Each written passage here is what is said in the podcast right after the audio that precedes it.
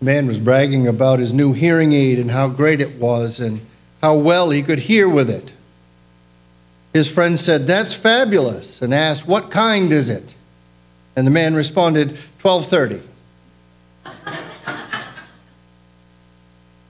According to Johns Hopkins Cochlear Center for Hearing and Public Health, approximately 38.2 million Americans report some degree of hearing loss. And you may be here this morning um, counted among that number. And if you are, then you know how frustrating it is to want to hear and not be able to. But the parable before us this morning comes from an opposite angle and describes people who are able to hear but who don't want to. When Jesus says, He who has ears, let him hear, he's acknowledging a few realities. Most everyone has ears, not everyone uses them. And when it comes to hearing spiritual truths, not everyone does, not everyone will. So, how's your hearing today? Father, we humble ourselves now as we sit underneath your word. We pray indeed that you would give us ears to hear, and that we would use them. That today, if God, we would hear your voice, we would not harden our hearts against it, but that we would receive it. Bless our time together, God, as you convince us of your truths by the power of your Spirit. Pray and ask in Jesus' name. Amen. Well, resuming our study of parables this morning with one of the more well known parables in the Bible, it's a story that Jesus told explaining how and why the kingdom of God grows or doesn't grow, how or why the Word of God is effective and flourishes in some people and places and not in others. It's a parable about hearing. And we might say, well, how do we know it's a parable about healing? Well, because unlike most parables in the Bible, this one comes with an explanation. So we're starting today at what I would call the low hanging fruit with a parable that Jesus not only told, but also that he interpreted, one that we are virtually assured to understand. If not uh, fully, then at least properly. Open your Bibles with me, if you would, to Luke's Gospel, chapter 8. We're in Luke chapter 8, and we're going to begin in the fourth verse. Luke chapter 8, if you're worshiping with us this morning and you don't have a copy of God's Word, you'll likely find one in uh, the rack in front of you and the seat in front of you. If you're worshiping with us this morning and you don't have a copy of God's Word, period, then why don't you take that one that's in front of you in that rack? That would be our gift to you. And if you're reading along in the Pew Bibles provided, then you'll find this on page 1027. Luke chapter 8. As you're getting there, let me give you just a little bit of context. Jesus is now moving from town to town and village to village, preaching the gospel of the kingdom, preaching the good news of the kingdom of God. And in this particular instance, he has attracted quite a large gathering. Picking up in verse 4 And when a great crowd was gathering in people from town to town came to him, he said in a parable A sower went out to sow his seed. And as he sowed, some fell along the path and was trampled underfoot, and the birds of the air devoured it. And some fell on the rock and as it grew up, it withered away because it had no moisture. And some fell among thorns, and the thorns grew up with it and choked it. And some fell into good soil and grew and yielded a hundredfold. As he said these things, he called out, He who has ears to hear, let him hear. So, this parable of Jesus is found in Matthew chapter 13 and Mark chapter 4, and here in Luke chapter 8, Luke gives us the streamlined version. A sower, a farmer, went out to sow. This would be a familiar sight for Jesus' audience. They knew about plowing and planting and sowing and harvesting. They would have no trouble whatsoever imagining a farmer going out to his field to sow seed because they had seen it many times before. Last April, Liz and I and Bob and Kathy made a quick trip to Amish country in Pennsylvania. We went down there to see Sight and Sound's production of Jesus. I understand some of you, hopefully, are going down there this spring to Sight and Sound's production. You will not be disappointed. I highly recommend that everybody put that on their bucket list, every believer anyway, and actually just everybody, because they're going to give an invitation when it's all said and done. It's a wonderful production. So we were down there in the springtime, not quite the time of planting, but the time of readying the fields for planting. And on more than one occasion, we witnessed these large teams of horses, farm horses, uh, dragging a plow, tilling and cutting through the sod with this Amish farmer standing behind on the plow rig in his Amish garb, barely visible for all the dirt and things that are being kept up, but directing the whole operation. Now, that was a unique sight for us. We've not seen things like that. You don't see that kind of thing around here. But it was not unique for the folks of Lancaster County. They see that with some regularity. It's as common to them as seeing a horse and buggy clip clop down the main street, which is another thing that we don't see a lot but maybe as common to them as it would be for us to see a lobster boat leaving the harbor. Common as it would be for Jesus' listeners to envision a farmer going out to sow. He went out to sow. The word literally means scatter. The farmer would reach into that satchel that hung around his neck, grasp a handful of seed, and then scatter that seed all about. Toss it all over the ground. Maybe you've done that sort of planting in your day. Years ago, maybe you planted a lawn before they had that nice little machine where you could put all the seed in it and, and roll it out and it would spread everything evenly. You know what it is to take a sack of seed and go and, and plant the seed that way by tossing it all over the ground. That's a technique called broadcasting. Now, now a broadcast today is something that one watches on television. And before that, it was something that one listened to on a radio. But before that, the term had a, a, distinct agricultural meaning, implication. To broadcast is to disperse upon the ground by hand. It involves scattering of seed, not with precision, but, but with maximum coverage being the aim. As a seed is scattered over the ground, it falls in four different places, four distinct types of soils. The first type of soil that Jesus describes, the first place the seed lands is on the path. So the path is this well worn ground that the farmer treads when he's tending his garden. It's useful for travel, but it's no good for growing anything. It's been packed down by years and years of foot traffic. It has many times borne the weight of the farmer and the farmer's cart. It's hard as a rock.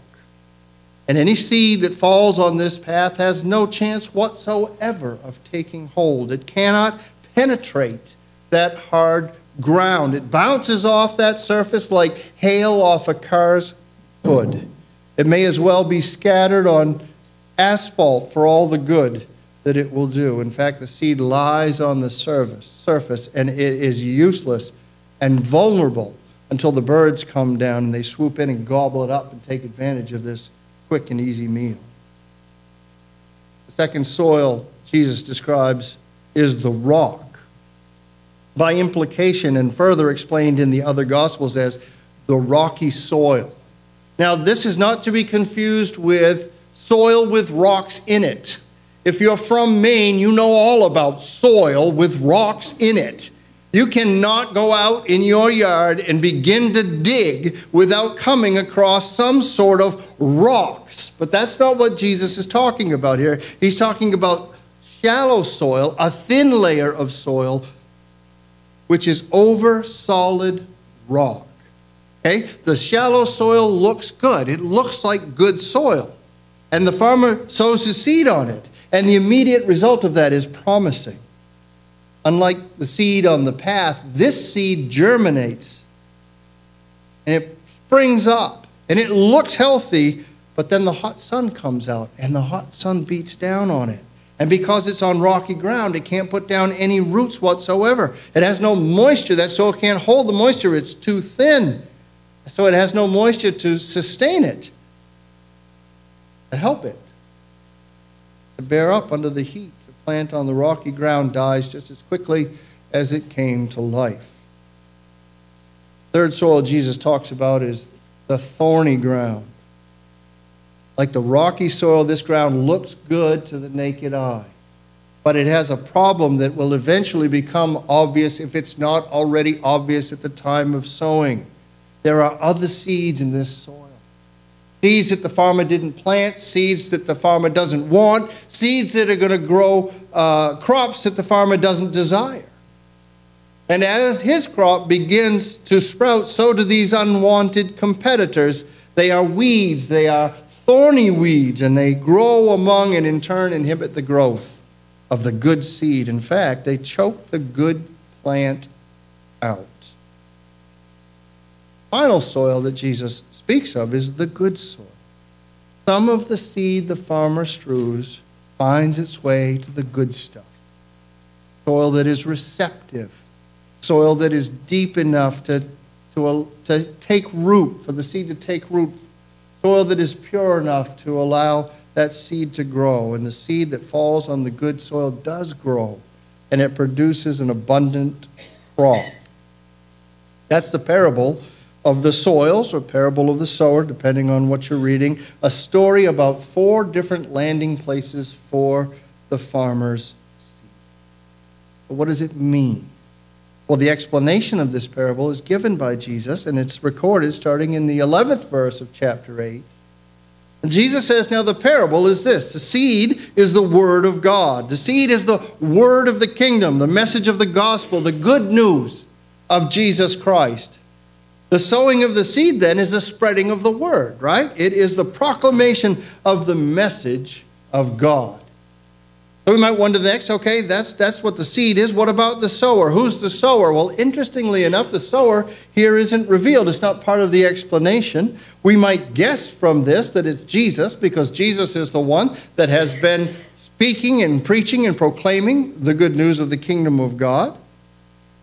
He's the one who's been doing all that work. So the farmer could be Jesus, but you know what? It really could be anybody speaking God's word. In fact, the spotlight of this parable is not on the sower, it's on the different types of soil. So, whenever you're trying to study and understand a parable, what do you got to do? Keep the main things the main things. Go with what the parable says. This parable is about the soils. And the soils in this parable, what are they? What do they represent? These different landing places for the seed, for the word. What about them? Well, they are people. They are people, each with varying degrees of receptivity to God's word, each with varying degrees of understanding of God's word, the word that is spoken to them. We might also say that they represent hearts, the hearts of people. We, we think of people, we think of the essence of people. The essence of people we describe as the heart of a person, what's really true about a person. And so this is a parable about people, it's a parable about hearts. Different people have different hearts in relationship to God. Some people have a hard heart when it comes to God. Some people have a superficial heart, a shallow heart for the things of God. Some people have a divided heart when it comes to the things of God, and some people are receptive to the Word of God, to the gospel. Now, knowing as we do from Scripture about some of what and who Jesus encountered during his earthly ministry, we understand that he would have had experience with each of these types of people with each of these hearts. Each type of person, each type of heart was no doubt present in this large crowd that had gathered from town to town and village to village. Everybody was represented there. And you know what? On any given Sunday, there's a very good chance these types of people and these types of hearts are filling churches across the world I may very well in this sanctuary this morning have each type of person and each type of heart represented in this very place. And so the application of this parable, in fact, happens as we listen to it and perform our own spiritual hearing test. This is where the parable acts as a mirror. This is where the parable is held up in front of us, and, and, it, and we are left to observe it and to ask some questions and to answer those questions, like, How do I hear the Word of God? This is a parable about hearing. How do I hear the Word of God? What type of person am I when it comes to the gospel? What type of heart do I have? What sort of a listener am I? Jesus spoke to the crowd, the ones along the path are those who have heard, and the devil comes and takes away the word from their hearts so that they may not believe and be saved. You, the path person? The one on whom the word of God just has no effect? You've heard the story of salvation. You know of God's love for you in Christ. That God sent his one and only Son into the world to pay the penalty for your sin on the cross. You have heard that Jesus died for you, that he was buried, that he rose again, conquering death and the grave, so that you, by placing your trust in him, might live beyond death also forever. This gospel message you have heard, it is not news to you, but neither is it good news to you. It has never penetrated your heart. It has never influenced your life. It has never become personal for you. Maybe it's okay for your wife. Maybe it's okay for your friend or your grandmother or your children, but not for you. Now, why is that? Lots of reasons. But I'd like to look for a moment at the number one reason, I think the reason that's most universal. The gospel has never become personal to you because you don't want it to. In Matthew's account of this parable, the seed on the path is described as the word spoken to one who hears but does not understand.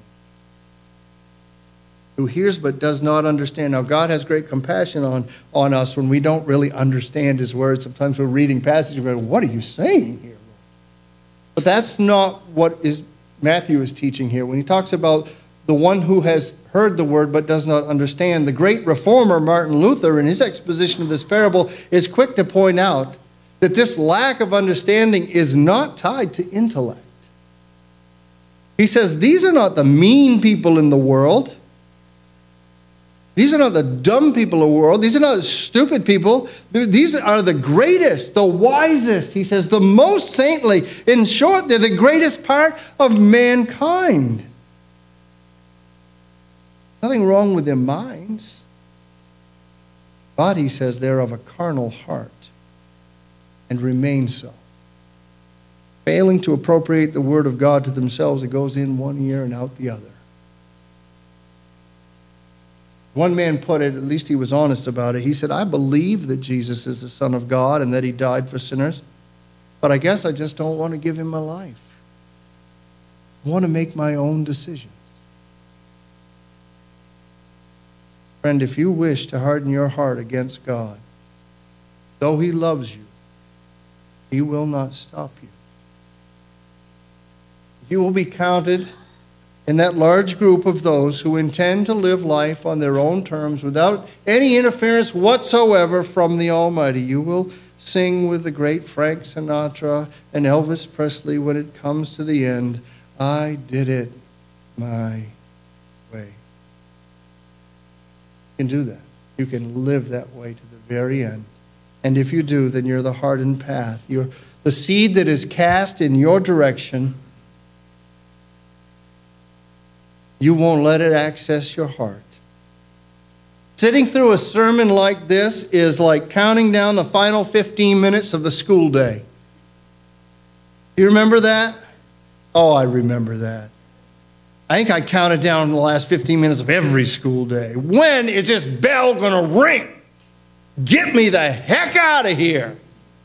Listen to a sermon like this if you're the hard path. That's what this is like. Get me out of here. I don't want to hear this anymore. The enemy, the devil, you know, he doesn't want you to hear it either. He doesn't want God's truth to sink in. So he's going to very quickly gobble up that seed of the gospel. He's going to toss you a distraction. He's going to toss you a criticism. He's going to make you offended. He's going to give you an idea of something that you think is more fun to think about. He doesn't want you to ruminate on the seed of God's word, God's truth, for fear that it might just germinate. If it does, you might turn to God and you might be saved. And his goal for you, his end for you, is your destruction. He doesn't want you to be saved, he wants you to be lost, he wants you to be eternally condemned. He will have his way with you if you are that path, if you are that hardened soil, if you will not listen, if you have ears to hear, but you refuse Maybe you are the rocky soil hearer. Jesus said, And the ones on the rock are those who, when they hear the word, they receive it with joy, but these have no root. They believe for a while, in a time of testing, all away. That rocky ground here that represents a shallow person, the fair weather believer. This person doesn't have a lot of depth of faith, doesn't have real roots in the faith. She's just the opposite of that blessed believer that we read about in Psalm 1, who's planted by streams of water, who yields fruit in season, who, whose leaf does not wither. The word of the kingdom can't get a grip on the rocky soil here because just beneath that good looking superficial layer of topsoil, there is a solid ledge. Another hardened heart. This one just looks better than the path. It's just buried down there a little bit. And this person is happy to worship God so long as things are going well. But when the heat of persecution comes, when the blazing sun of trouble shows up, this person's faith, which has grown no deeper, by the way, than its initial response, dries up, withers away. Are you a rocky soil hearer? Have you even had a test of your faith to know whether or not it will hold up? Then there is the thorny ground hearer. Are you the thorny soil hearer? Jesus said, And as for what fell among the thorns, they're those who hear, but as they go on their way, they're choked by the cares and riches and pleasures of life, and their fruit does not mature. So here our Lord describes the person who's unfaithful because she or he is preoccupied. Preoccupied. This is a picture of potential faithfulness strangled to death by division and distraction, by competition for the same territory, by conflict in the mind. That's what conflict is, right? When two objects try to occupy the same space at the same time. This soil, this heart has the capacity and a substance to support growth, and it would if it were properly tended, but because it's not, the cares of the world and the deceitfulness of riches and the pursuit of the pleasures of this world are allowed to crowd in and they take it over. The issue here is one of competing interests. Who doesn't know about competing interests? Who living in this world of ours doesn't understand how many, how many people, how many things are knocking on our door all the time, clamoring for our attention. Come here, do this, go there, be that. How many we know all about this, and yet you understand, brothers and sisters, that we are not told to love the Lord our God with whatever part of our heart is left over at the end of a busy week. But in everything, the scriptures tells us, in everything, in all that you do, do it to the glory of God. Which means that God Himself and the work of the kingdom must be our driving force, must be our first priority. We love Him with all our heart, with all our mind, with all our soul, with all our strength. This is what we are called to do in the words of the controversial 19th century Scotsman Marcus Dods, if the word is to do its work in us and produce all the good it's meant to produce, it must have the field to itself. The fourth and the final type of hearer Jesus spoke of is the good soil. Are you the good soil hearer? Jesus said, As for that in the good soil, they are those who, hearing the word, hold it fast in an honest and good heart and bear fruit. And in verse 8, Jesus said that this fruit would be, uh, of the good soil, would be a hundredfold. And what that means is some of the seed actually touches down on fertile ground. Praise the Lord. And the result of that is an explosive harvest. That those who hear the message of the kingdom and receive it, who hold on to it with integrity and faith and endurance, will produce fruit for the kingdom of God. Not only will they produce fruit, they'll produce a lot of it. A lot of it. And in this way, then we understand the parable to be an encouragement of sorts. I know it hasn't sounded particularly encouraging to this point, but it is encouraging. The kingdom of God will grow. And this is how it will grow through, through people who hear and receive the gospel. They will believe and they will multiply, and the gospel will lead to good results. Apostle Paul wrote to the Colossians All over the world, this gospel is bearing fruit and growing, just as it has been doing among you since the day you heard it and understood God's grace and all its truth. This is what the gospel does. The gospel bears fruit. It bears fruit wherever it is heard. So, to those listening to Jesus in the midst of that great crowd, just picture them if you would. They've come a long way to hear this man. They've heard a lot of good things about him. Some of them maybe have seen some awesome things, and they're listening. They want to hear what he has to say. Well, they also understand there's a bit of a dynamic going on. While there are lots of people who are interested in Jesus and they want to support Jesus, there's also a group of people not so interested in him, who don't like him, and who, in fact, are plotting to kill him. And so that person's wondering, how's this going to work out? What is really going to happen? Should I bother to align myself with this particular cause? Is it going to be worthwhile to do that? Will anything come of this? this one man? Answer is yes. Yes, the seed will take hold in good soil and it will grow. So that was an encouragement to those people, or to those of you today who are living in fear because of your Christianity, who understand the widespread persecution that is only growing, and who are wondering, should I hitch my wagon to this Jesus Christ when I know that culturally this is not an advantageous thing to do any longer? Is anything really going to come of this Christianity thing? Is it actually going to stand up? You know, it's kind of like the internet when somebody said, I don't think it's going to work out or TV. Right? Only this is so much more and so much more powerful. Is it going to hold up? Is it going to stand up? Is anything going to come of this? Listen, beloved, ours is the church of Christ against which the gates of hate will not prevail. That is the word of Jesus Christ. That is the truth. You can believe that. You can become part of that. You want to become part of that.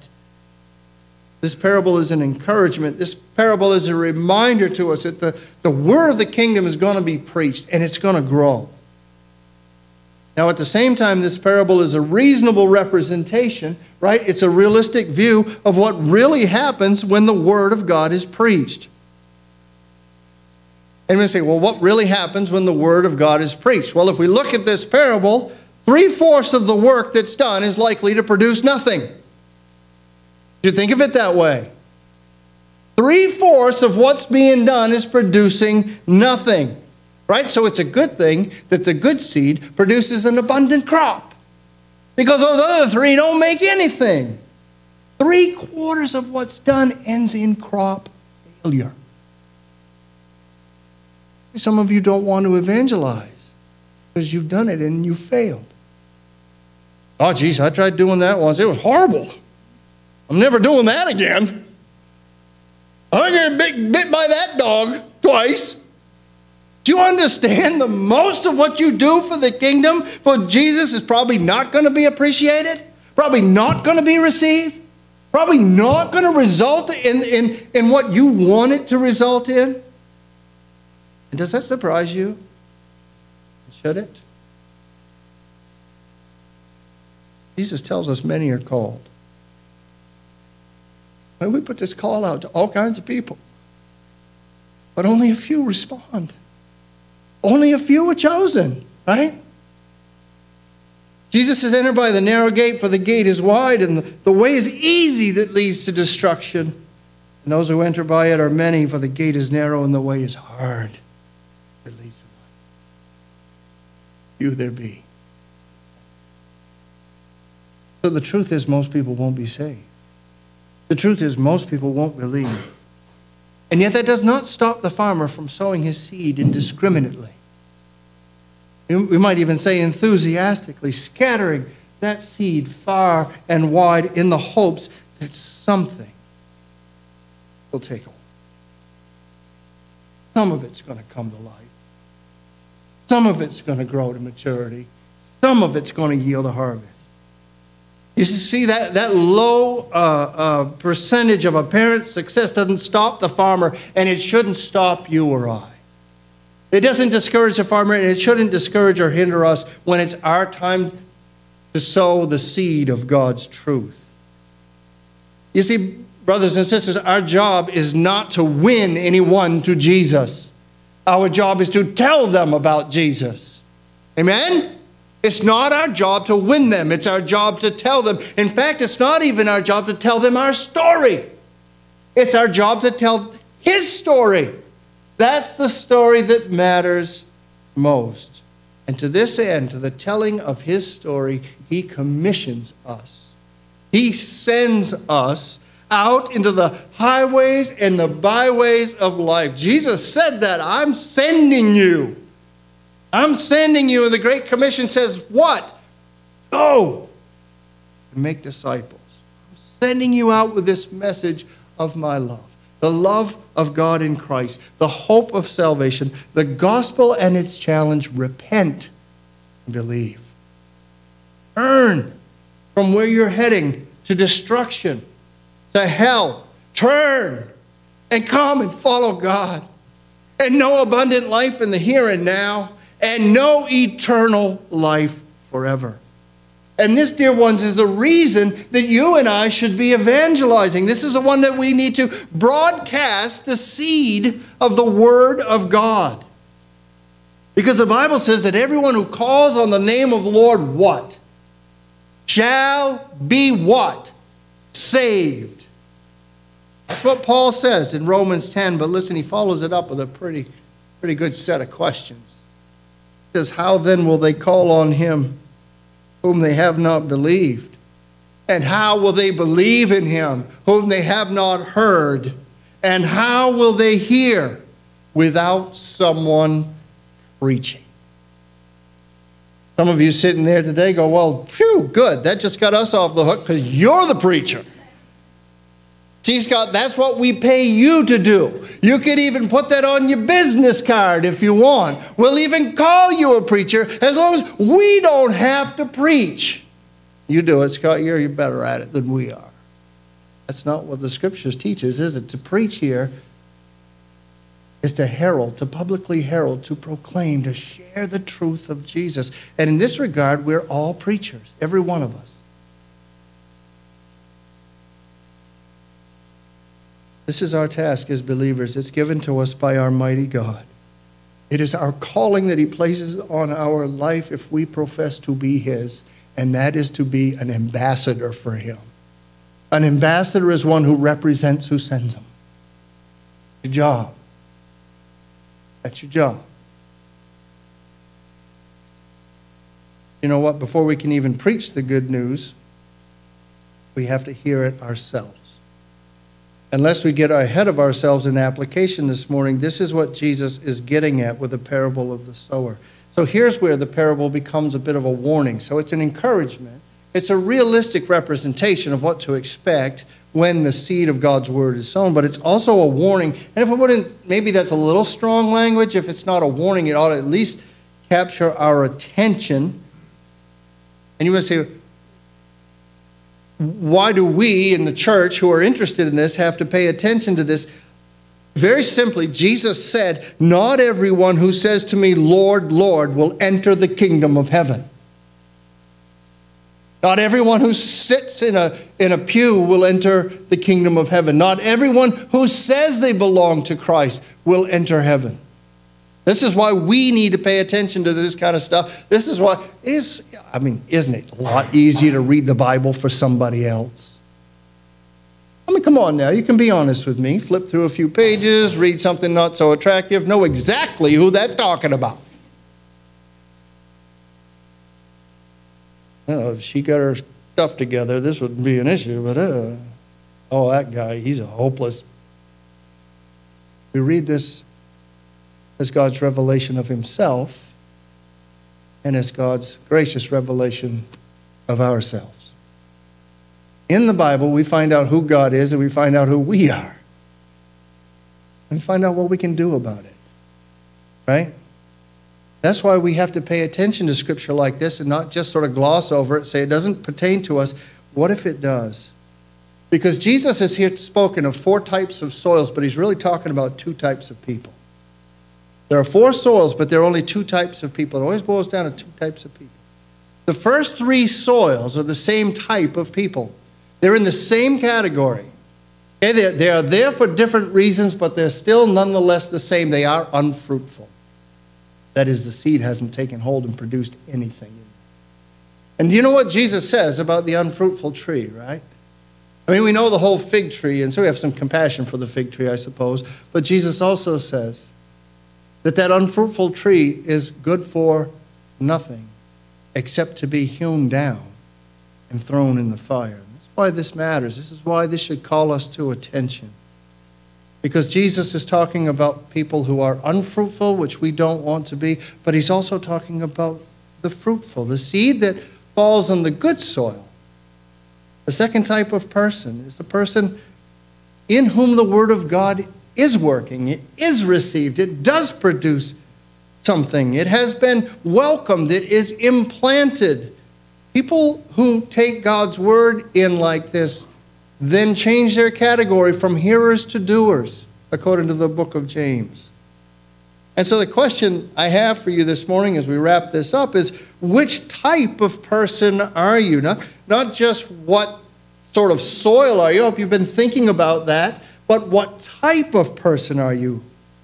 Because the fruit of your life reveals whether or not your hearing is any good. Right? The fruit of your life reveals whether or not your hearing is any good. Whether or not you have heard and received the gospel. So, not surprisingly, Jesus wraps up his teaching in chapter 8, verse 18, saying, Take care then how you hear. Careful how you listen. Because the rule and the reign of God in this world that so desperately needs it does not advance through those who are hardened and impenetrable, who are superficial, rootless, or worldly and of a divided mind. No, it grows through those who are soft and receptive, deep, anchored, holy, and resolute. Everyone is like that. In fact, most are not. And yet, the most important question for this morning is are you? So, how's your hearing? I ask you to close your eyes, bow your heads. Let's, let's take a few moments in reflection and response this morning.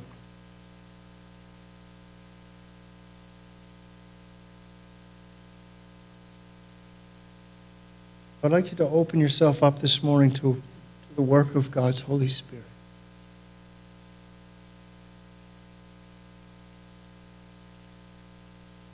To let Him search your heart.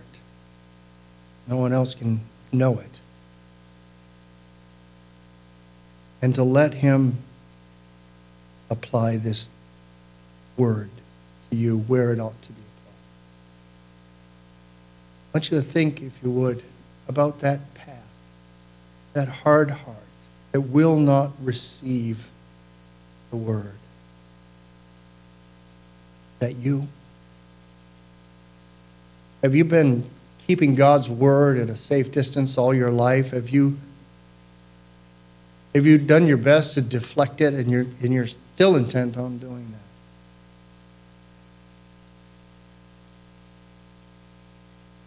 I want to encourage you to open your heart up, even if it's for the first time, to God's truth. And I want to dare you to take a chance and do that. You will, I promise, find out that He can run your life a lot better than you can. But more importantly, you'll find out that He so desires your good. Now, maybe you're not that hardened path. You know someone who is. You might be married to him, related to them, work with them. It's one of your kids, grandkids. I want you to ask the Holy Spirit to bring to mind those people that are the hardened paths.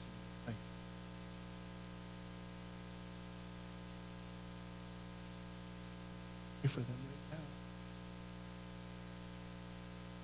I want you to plead with God on their behalf. Stand in the gap, intercede, or soften these hearts.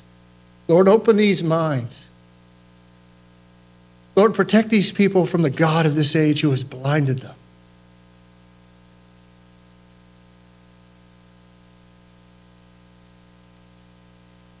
I want to challenge you this morning, though, not to ask God to do something that you can do yourself. I need to ask God to reveal truth to them if you have that ability. And while God can speak to them, so can you.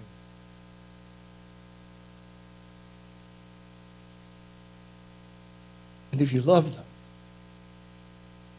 wonder why you wouldn't talk to them. Tell them about Jesus and how much He loves them.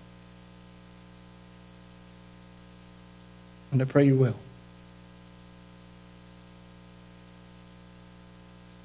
Maybe you're the superficial soil this morning.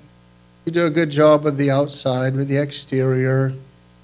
It looks okay. Nobody would really have an inkling that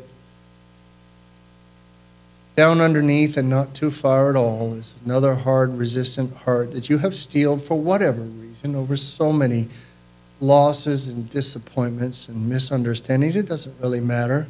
All that matters is that you might recognize that, yeah, that's me. I spend a lot more time on the external than the internal. I, I want to look good, but I'm honestly wondering if a, if a trial would to come my way. If it were to cost me something to follow Jesus, would I? Would I still follow him? Would I do that? And if that's you this morning, I want you to direct your prayers to the Lord in these moments to deepen the soil of your life. To give you the grace to put down the roots that you need to sustain the inevitable trials because, beloved, they are coming.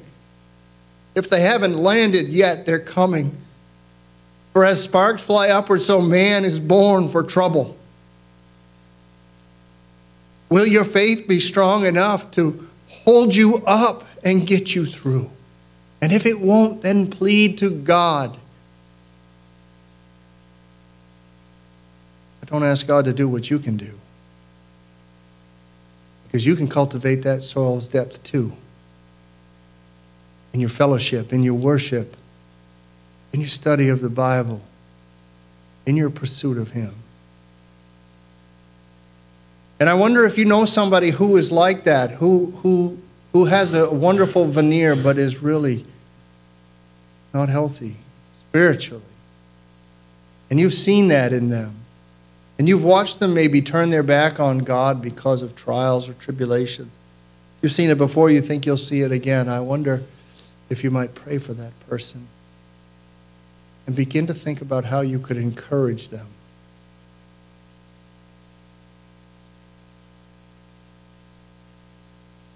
Can you love that person into a deeper faith?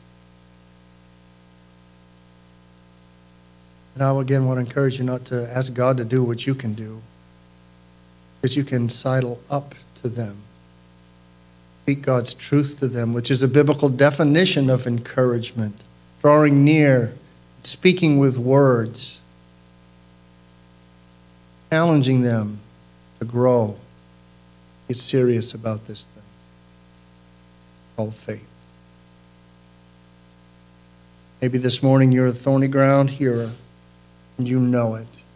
You struggle all the time to keep your priorities straight. You find yourself again that straying sheep far from the fold, and you're saying, Oh Lord, you've done it to me again. I see it. I know it. It's true.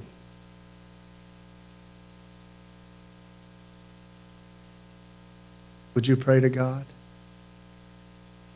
Him to help you rightly order your heart and then not ask Him to do for you what you can do for yourself in the pursuit of that rightly ordered heart, which begins with regular fellowship and community of faith, worship, and the giving of yourself to God in service to others. If those things aren't in your life, how's God going to be number one? Maybe you know somebody who's wandered this path of pursuing the pleasures of life or the deceitfulness of riches. They, their, mind, they, their name just came to your mind. Boom, you know who it is. Pray for them. God would help them to return. And consider that maybe you have a role to play, beloved, in the snatching of them out of the fire. That's what Jude tells us to do. Snatch them out of the fire. What's holding you back? Stopping you.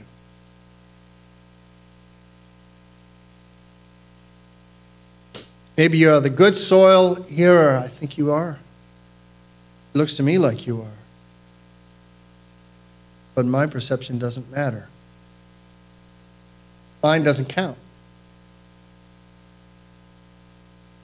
The only one who knows that is you and God.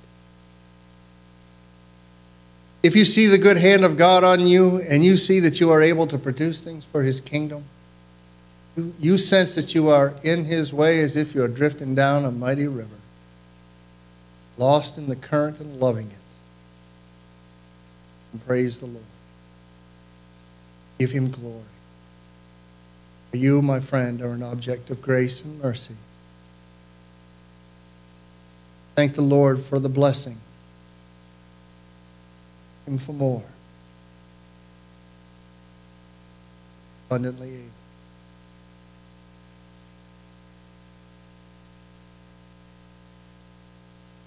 If you know somebody who you think is good soil, I encourage you this week.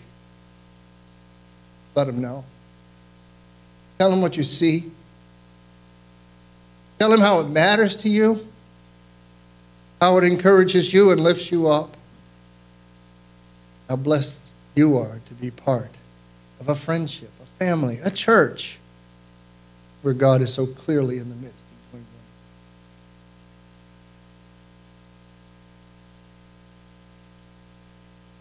Well, that's enough closing your eyes. This time of day, you might fall asleep. With the warmth of the sun beating in here, I understand the temptation. There's a couple of things before we leave. You'll notice in your bulletin that uh, we are nominating Michael Page for the office of elder. And uh, as is our custom here, we don't just make somebody an elder. We believe the Holy Spirit appoints them. We recognize that appointment. We put it before the congregation. If you have any reason to believe that Mike is not qualified to be an elder, then we beg you to please.